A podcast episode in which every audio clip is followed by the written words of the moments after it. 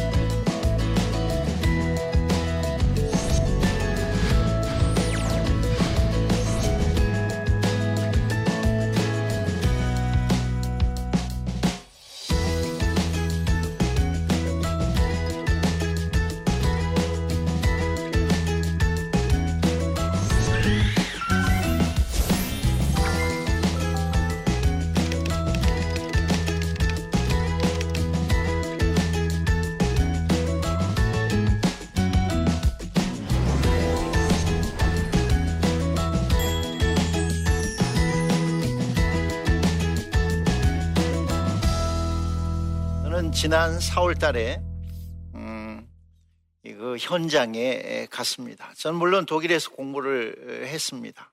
그렇기 때문에 가지 않아도 되는데, 에, 특별히 일주일 동안 독일과 스위스를 갔는데, 스위스에서는 츠빙글리를 만나고, 역사적 인물을 만나고, 어, 독일에서는 루터를 만나기 위해서 갔습니다. 그러나 그들은 없었습니다. 산천은 의구하되 인걸은 없었습니다. 그러나 그가 남긴 많은 역사들을 만날 수 있었습니다. 특별히 루터의 역사적 현장을 갔을 때 많은 생각을 다르게 할 수 있었습니다. 10년 동안 독일의 지금 독일의 종교개혁자 루터의 두상이 나옵니다.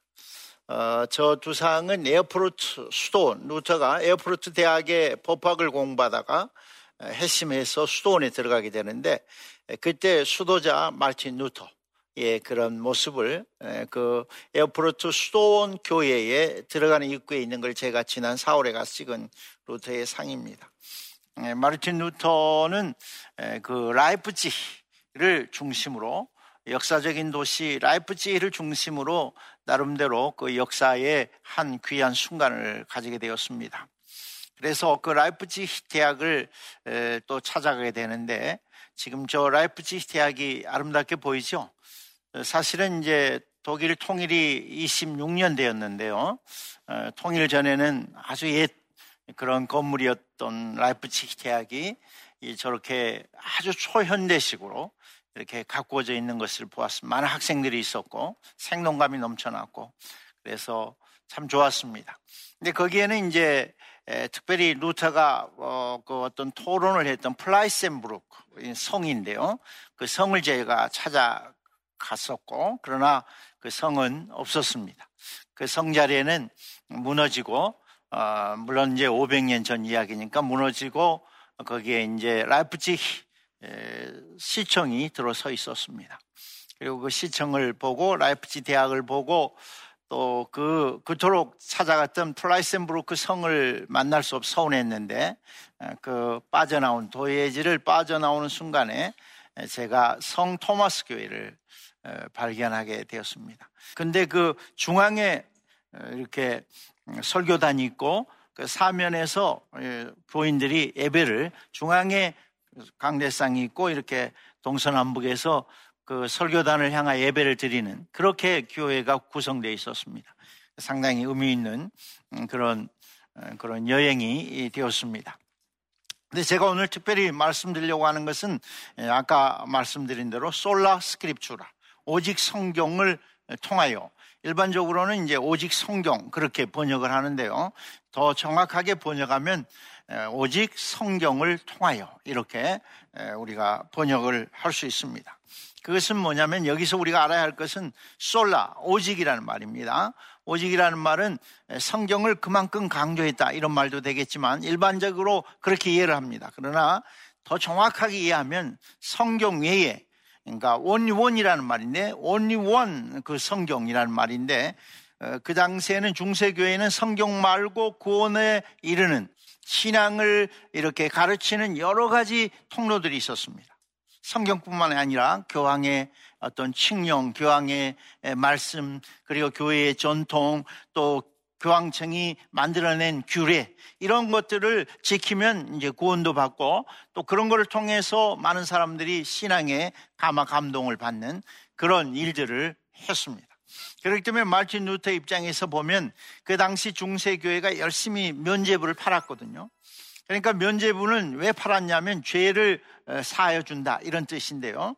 그래서 이제 천국에 가게 한다는 것인데 면제부를 파는 그 기간은 상당히 오래됐어요. 그 면제부 신학은 한 500년 정도 되었다고 볼 수 있는데요.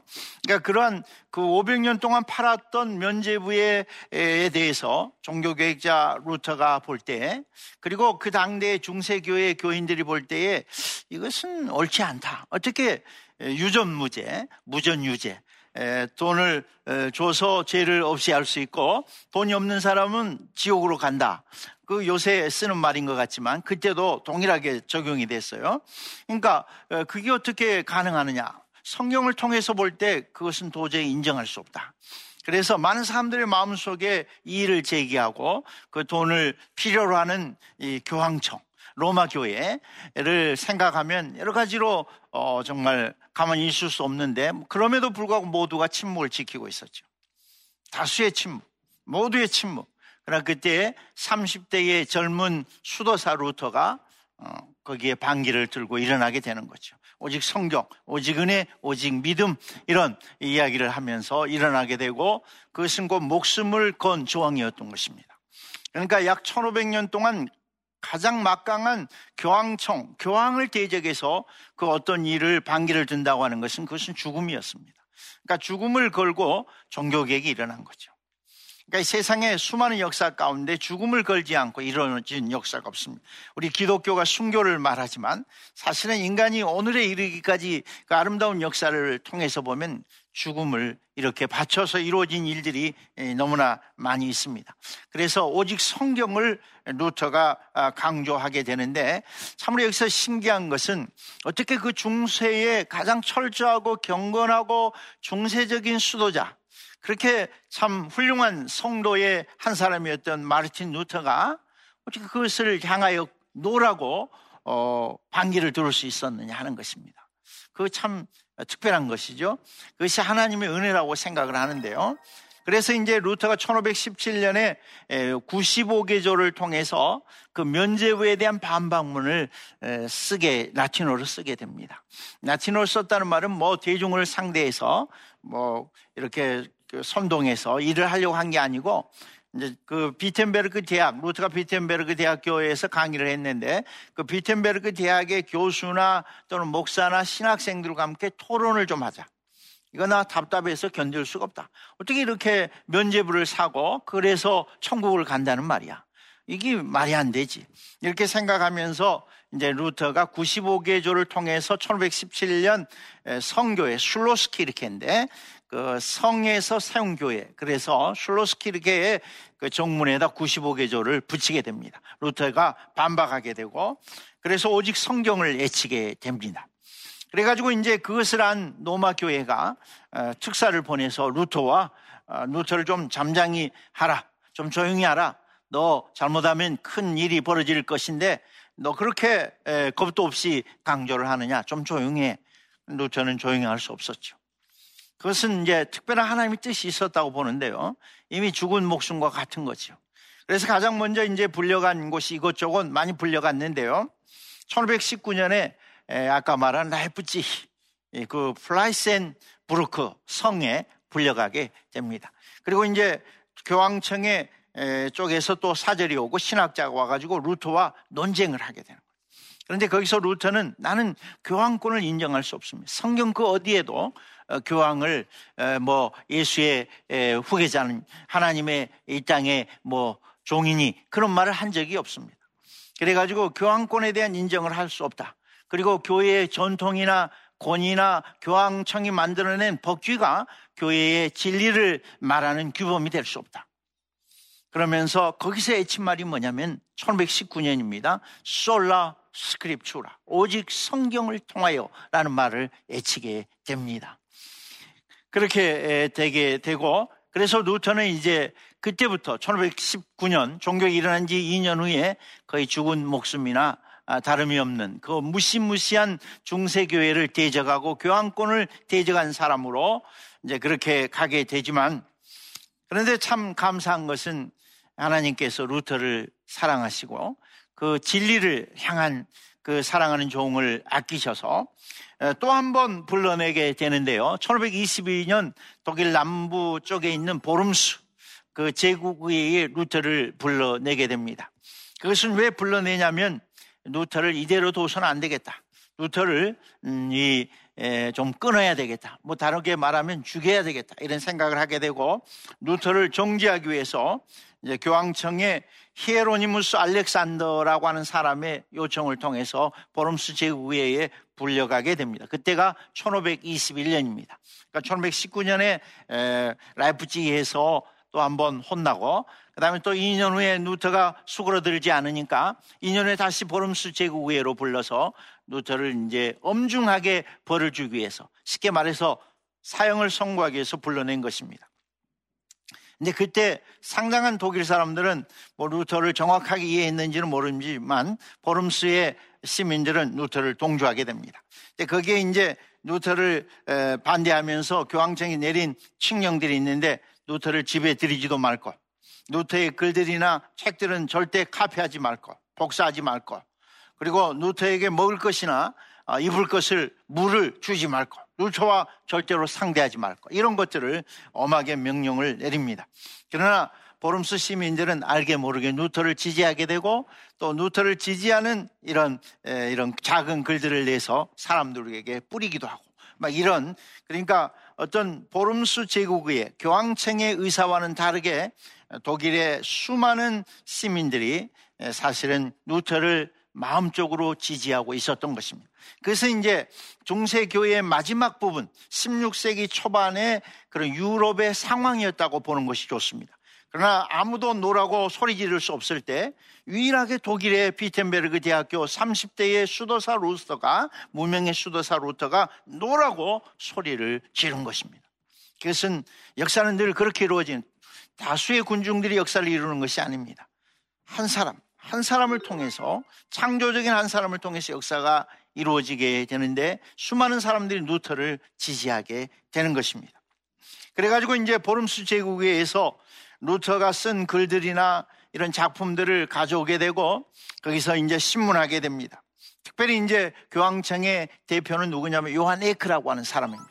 추기경인데 아주 똑똑하고 아주 지성적이고 아주 그 센스 있는 그런 사람을 붙여서 루터를 이제 쫙 깨뜨리려고 이론적으로도 깨뜨리려고 그렇게 했는데 뉴터가 거기서 말합니다.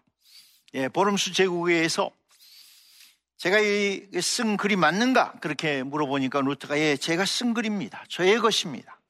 그러면 이 잘못된 것을 인정하고 이것을 없는 것으로 할 마음이 없는가? 이제 교회 앞에 그리고 모든 국가와 시민들 앞에서 당신이 잘못했다는 말을 하면 살려줄 것인데 그럴 수 있는가? 루터가 그때 대답을 합니다. 저는 하나님의 말씀과 나의 양심의 근거에서 내가 쓴 글이 잘못되었다고 하는 확신이 없을 때에는 여기에 쓴 한 글자라도 내가 거부할 수 없습니다. 나의 하나님이시여 나를 도와주소서. 내가 여기 서 있습니다. 나를 도우소서. 근데 거기에 이제 유명한 말들이 있습니다. 이 제국의를 돕고 있는 기와장의 수만큼 사탄과 나를 반대하는 대적자들이 나에게 덤벼든다고 할지라도 나는 한 글자라도 하나님의 말씀과 나의 양심의 근거에서 한 글자라도 내가 부정할 수 없습니다. 이것은 내가 쓴 글이요. 이것은 하나님의 말씀에 근거한 것입니다. 하나님 나를 도우소서. 내가 여기 있습니다. 그렇게 하고 이제 보름스 제국회를 끝나고 그때 이제 보름스 제국회에서는 루터 너는 죽었어. 너는 죽은 거나 이제 루터를 죽여도 된다. 루터에게 가까이 하지 말라. 이런 선언이 이루어지게 되는데 다행히 약간의 기간을 줬습니다. 루터에게. 그러니까 이제 바로 이 처벌하는 기간보다는 어느 정도 기간을 주게 되는데 그 제국회에 참석했던 작센의 성주 프리드리히 현공이 그 자리에 있었습니다. 그러나 그 현공이 루터를 돕게 도우려고 하는 마음을 갖게 됩니다. 그 로마 교황청의 그 교황과 황제를 선출할 때 소위 말해서 투표할 수 있는 권한을 갖는 이 선제후였던 것입니다. 그 프리드리히 현공이 루터를 만난 적이 없었습니다. 루터보다 훨씬 나이도 많았지만 그 거기에서 내가 루터를 도와야 되겠구나. 내가 세운 대학에 물론 비텐베르그 대학의 교수 젊은 수도사 교수지만 그러기 때문이 아니라 내가 보기에 루터가 옳다는 확신을 갖게 되고 프리드리히 현공이 보름스 제국회의가 끝나고 비텐베르그로 오는 길거리에서 그 산 속에서 1년에 군대가 말을 탄 군대들이 루터가 탄그 어, 마차 같은 거 있잖아요. 그거를 딱 포위했습니다. 루터는 거기에서 이제 아내와 사랑하는 자녀들이 기다리는 아직 어, 결혼 아니네요. 그 기다리는 그곳으로 가고 있는데 자기 집으로 가고 있는데 이 군인들이 나타난 것입니다. 루터는 놀랬겠죠. 깜짝 놀랬겠죠. 이제 내가 죽었구나. 근데 어디로 데리고 왔냐면 바르트부르크로 루터를 데리고 가는 겁니다. 그 바르트부르크는 누구냐면 프리드리히 현공의 별장입니다. 지금도 여러분이 그 바르트부르크를 제가 4월 달에 갔는데요. 얼마나 깊은 산 속에 있는지 모릅니다. 물론 요새는 이제 차를 타고 어디까지 갑니다. 거기서 이제 걸어서 몇백 미터를 가는데 아주 울창한 숲속입니다. 울창한 숲속. 그때는 아마 거기에 숨어 있으면 루터를 찾아가기도 어려웠을 뿐만 아니라 그 또 성이 크기 때문에 어느 방에 있는지 알 길이 없습니다. 제가 루터가 있었던 그 방을 찾으려고 가니까 막 미로처럼 막 이렇게 꼬불꼬불꼬불꼬불 해서 아주 저 절벽 위에 그 방이 딱 있습니다. 그때 루터가 거기에서 성경을 번역하게 됩니다. 지금까지 성경은 뭐냐면 라틴어로 쓰인 불가타 성경이었습니다. 불가타 성경인데 그 라틴어 성경은 4세기에 쓰여진 번역된 성경입니다. 근데 거기에는 이미 중세교의 신학이 들어 있습니다. 번역을 하면서 옮기면서 쉽게 말해서 말을 옮기면서 다른 말이 되잖아요. 이 번역을 하면서 많은 우리의 문화나 생각이나 신학을 넣어서 번역을 해버리는 겁니다. 그렇기 때문에 이 불가타 라틴어 표준 성경을 루터가 인정할 수 없었던 것입니다. 그리고 라틴어 성경을 읽을 수 있는 중세의 독일 사람, 중세의 사람들이 별로 없죠. 왜냐하면 그 당대는 95%가 문맹이었을 것인데 독일어도 못 읽는데 무슨 라틴어를 읽겠어요? 그러니까 이거는 이제 성경을 성직자의 독점물이 되어 있던 것입니다. 성경을 일반인들이 가질 수가 없었어요. 왜 그러냐면 이 거룩한 것을 아무에게나 줄 수 없다는 거예요. 여러분이 성경이 뭐죠? 진주를 누구에게 던지지 말라? 돼지에게. 거룩한 것을 아무에게 줄 수 없는 거죠. 그렇죠. 이 성경이 거룩한데 아무에게 줄 수 없었던 거예요. 그러니까 성도들도 거룩하지 않아요. 오직 누가 거룩하냐면 신부, 성직자들만 거룩한 거예요.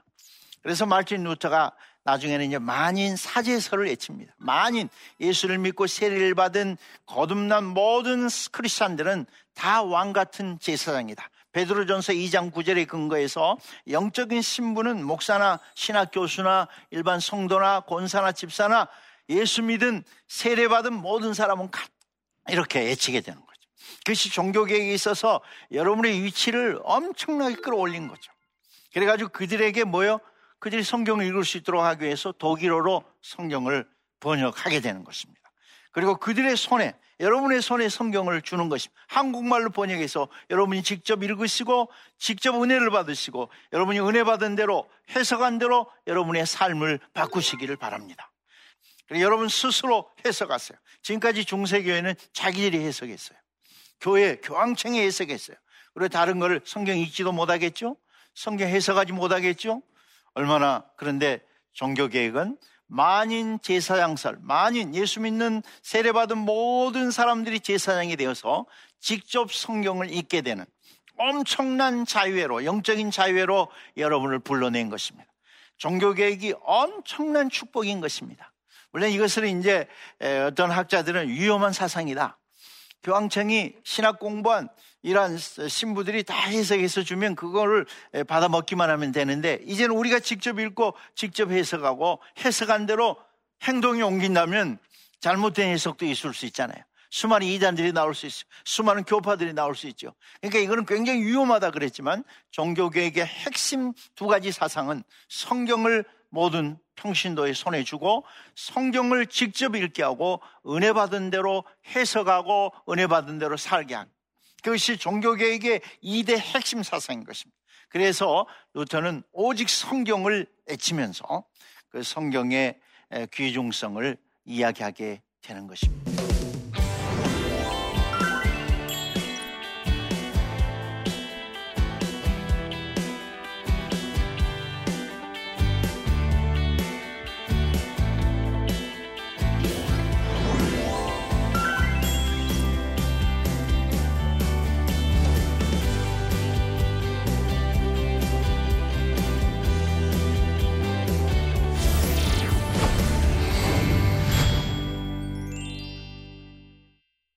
저의 강의를 본, 본 후에 질문에 대해서 답하면서 강의를 마감하도록 하겠습니다.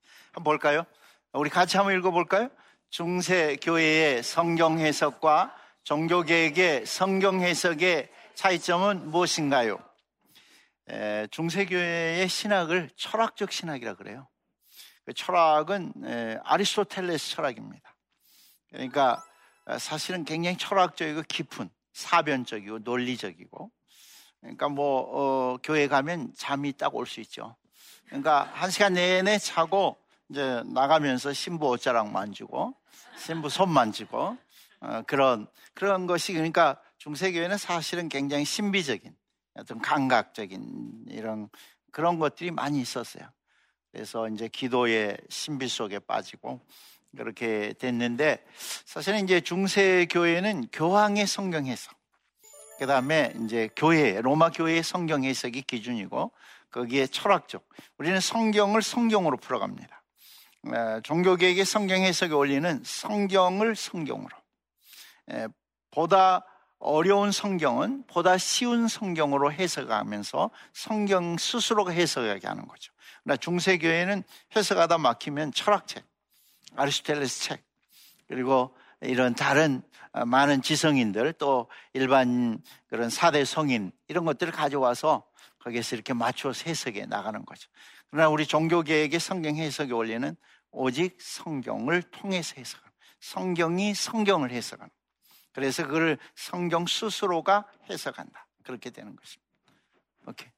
다음에 이제 두 번째 중세교회의 모습과 현재 교회의 모습에서 비슷한 점을 찾을 수 있는지요?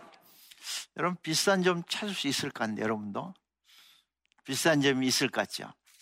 그런데요 구약에 보세요 여러분. 어, 잠언에도 그렇고요. 수많은 성경에서 사람들이 돈을 굉장히 좋아했어요. 그래서 어, 정말 돈을 좋아하는 것보다 그 어떤 것을 좋아하는 것보다 지혜를 또는 명예를 추구하라 이런 말씀들이 많이 있습니다. 신약에도 마찬가지고 내 물질이 있는 곳에 내 마음이 있다. 그렇죠? 근데 뭐 21세기 우리 한국이 자본주의 시대에 그래서 돈만을 좋아하는 거 아니에요. 보면 그때도 좋아했어요. 근데 비싼 점이 뭐냐? 물질을 좋아한다는 거죠.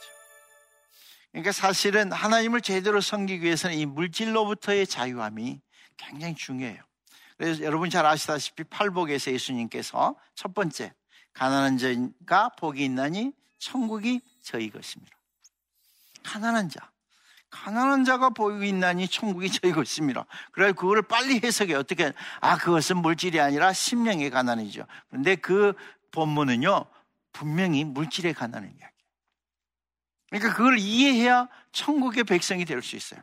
어쨌든 중세교의 모습과 현재교의 모습에서 그 면제부가 이제 루터가 95개절을 써서 반박을 하게 되고 오직 성경을 외치게 되는데 그런 어떤 성경을 떠난 교회의 모습 그리고 어떤 인간의 권위나 인간의 학문이나 인간의 철학의 근거에서 신앙생활을 하는 거죠. 상식.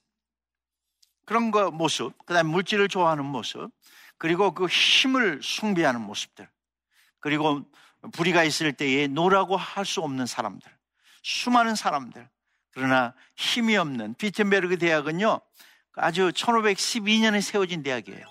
그러니까 1517년 종교개혁 일으켰잖아요. 아주 신진 대학, 무명의 대학. 지금 그 대학을 가도요, 신학과가 없어요. 조그마한 대학이 할레 대학의 비텐베르그 대학 분교예요. 그 작은 데서 세계 역사를 바꾸는 인물이 나오는 거예요. 그렇죠? 역사는 그래요. 저 작은 강원도의 시골의 어느 교회에서 큰 인물이 나올 수 있어요. 왜냐하면 더 순수하게 복음을 받아들일 수 있는 거예요. 여러분에게 짧은 시간 동안 종교개혁 500주년에 관해서 강의를 했는데 오직 성경을 통하여 진리 중의 진리, 참 진리, 변할 수 없는 진리, 그 어떤 철학이나 인간의 지식을 거부하고 구원에 이르는 오직 생명의 진리를 성경에서 찾았다고 하는 것은 하나님께서 루터에게 주신 특별한 은혜였고 그 은혜를 통해서 오늘 우리가 그 은혜를 누리고 있다. 오직 믿음, 오직 성경, 그리고 오직 은혜로 이렇게 구원을 받게 되는 기독교 역사를 새롭게 열었다 하는 점에서 종교계 500주년을 다시 한번 어, 감사하면서 생각하게 됩니다. 예, 좋은 유익이 되었으면 감사하겠습니다. 이것으로 마치겠습니다.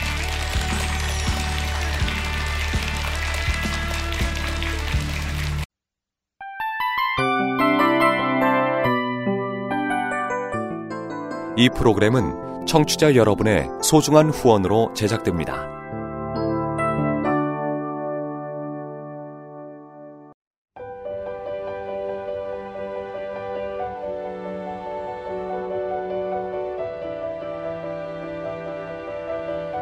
세상에는 수많은 교회들이 있지만 더 깊이 있는 말씀 강해를 찾기 위해 크기로만 교회를 선정하지 않습니다. 보다 좋은 영적 콘텐츠를 더 많이 나누기 위해 방송비를 받지 않습니다. 1년 365일 복음만 전하고 싶어서 우리는 광고를 하지 않습니다. 온누리의 복음을 땅끝까지 CGN TV와 함께 땅끝 성교사가 되주세요